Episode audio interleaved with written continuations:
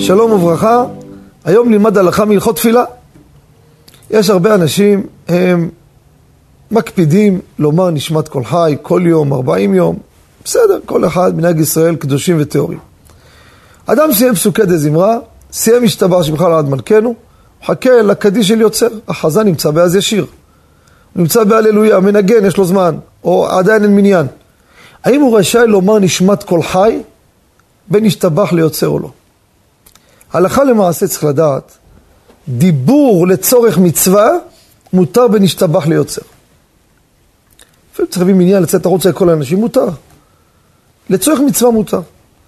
דברי תורה, על פי ההלכה, גם אם אני רוצה ללמוד, מותר. ראוי וטוב שזה יהיה בהרהור, אבל אם אני רוצה לקרוא כדי להבין, לקראת דין זה מותר. אותו דבר פיוטים בראש השנה, שדעת מורנו ורבנו, מר רבי עובדיה, שהפיוטים האלו, לא לומר אותם בפסוקי דה זמרה, להשאיר אותם אחרי העמידה. והבאנו בספר, והבאנו את זה גם כן למרן, אלו שלא רוצים להעביר את זה לשם, יכולים לשים את זה בין השתבח לבין יוצר. למה? אפשר בדברי תורה. אותו דבר גם לגבי הסיפור שלנו. אדם רוצה לומר נשמת כל חי, אין לו זמן אחר, רשאי מצד הדין לומר נשמת כל חי, ואין בזה בעיה. תודה רבה וכל טוב.